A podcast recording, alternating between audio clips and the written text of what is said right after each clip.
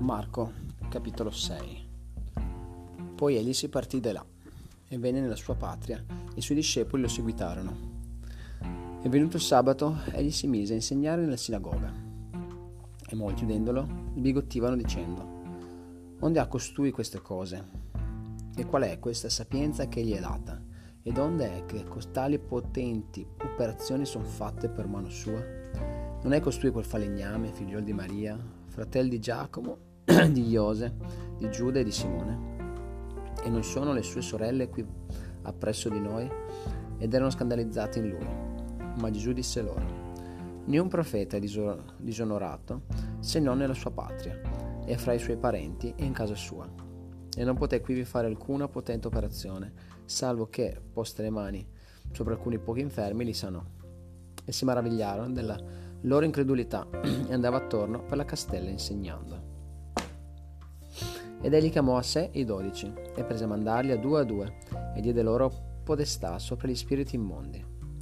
E comandò loro che non prendessero nulla per il viaggio, se non solo un bastone, non tasca, non pane, non moneta nelle loro cinture, e che fossero sol calzati di suole e non portassero due toniche indosso. Disse loro ancora, Dovunque sarete entrati in alcuna casa dimorate in quella finché uscite di quel luogo.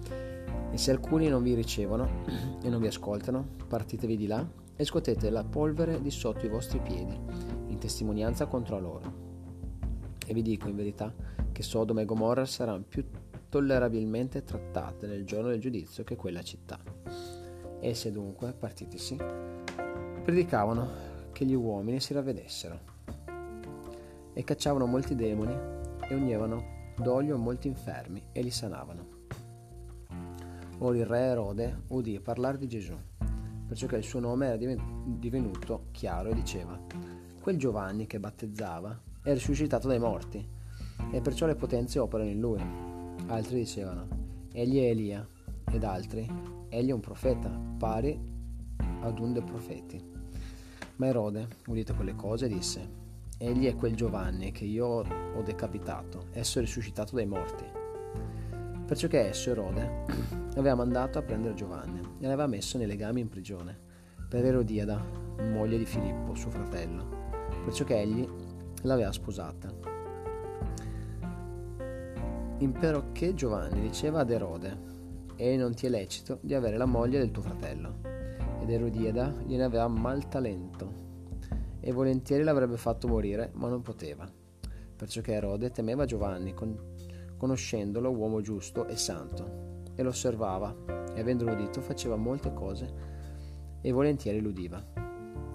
Ora, venuto un giorno opportuno, che Erode nel giorno della sua natività faceva un convito ai suoi grandi e capitani principali della Galilea. La figliola di essa, Erodiada, entrò e ballò e piacque ad Erode e a coloro che erano con lui a tavola. E il re disse alla fanciulla, domandami tutto ciò che vorrai ed io te lo donerò. E le giurò dicendo, io ti donerò tutto ciò che mi chiederai fino alla metà del mio regno. Ed essa uscì e disse a sua madre, che chiederò? Ed ella disse, la testa di Giovanni Battista. E subito rientrò frettolosamente al re e gli fece la domanda dicendo, io desidero che di presente tu mi dia in un piatto la testa di Giovanni Battista. E benché il re se ne attrestasse grandemente, fu non di meno per il giuramento e per rispetto di coloro che erano con lui a tavola, non glielo volle disdire. E subito, mandato un sergente, comandò che fosse recata la testa di esso. E quello andò e lo decapitò in prigione e portò la sua testa in un piatto e la diede alla fanciulla, e la fanciulla la diede alla sua madre. E i discepoli di essa, udito ciò, vennero e tolsero il suo corpo morto e lo posero in un monumento. Ora gli apostoli si accolsero appresso di Gesù e gli rapportarono ogni cosa, tutto ciò che avevano fatto ed insegnato. Ed egli disse loro, Venite voi in disparte in qualche luogo solitario e riposatevi un poco, conciusi a che coloro che andavano e venivano fossero in gran numero, talché quelli che non avevano per pur agio di mangiare. E se ne andarono in sulla navicella in un luogo solitario in disparte.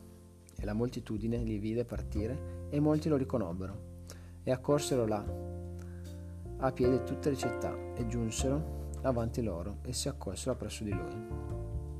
E Gesù, smontato, vide un gran, una gran moltitudine e si mosse a compassione verso loro, perciò che erano come pecore che non hanno pastore, e si mise a insegnar loro molte cose.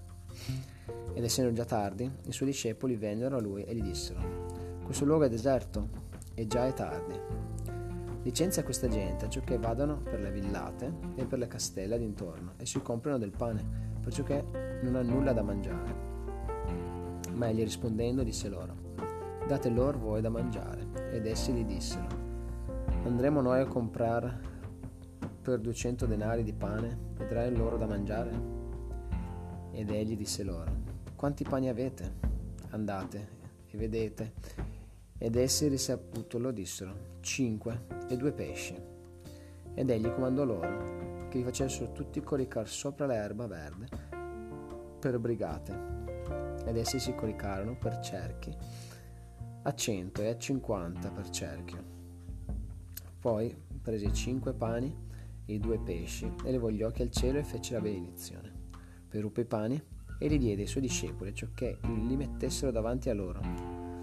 Egli spartì eziando i due pesci a tutti.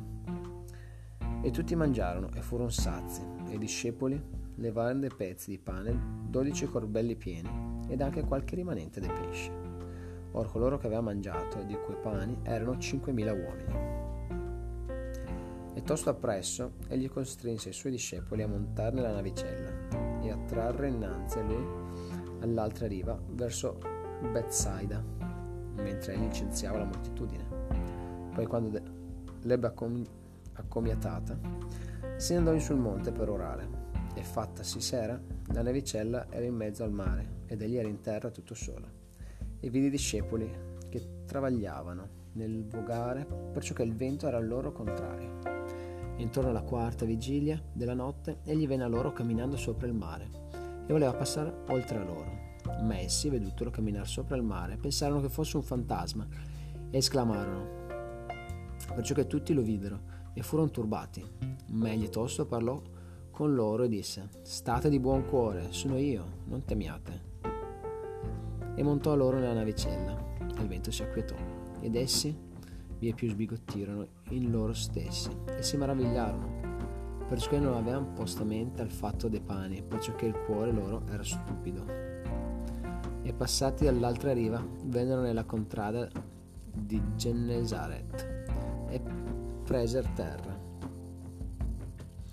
quando furono smontati dalla navicella, subito la gente lo riconobbe e discorrendo per tutta quella contrada, circonvicina, prese a portare attorno in letticelli i malati, laddove udiva che gli fosse. E dovunque egli entrava, in castello, in città o in villate, la gente metteva gli infermi nelle piazze e lo pregava che sol potessero toccare il lembo della sua veste, e tutti quelli che lo toccavano erano guariti.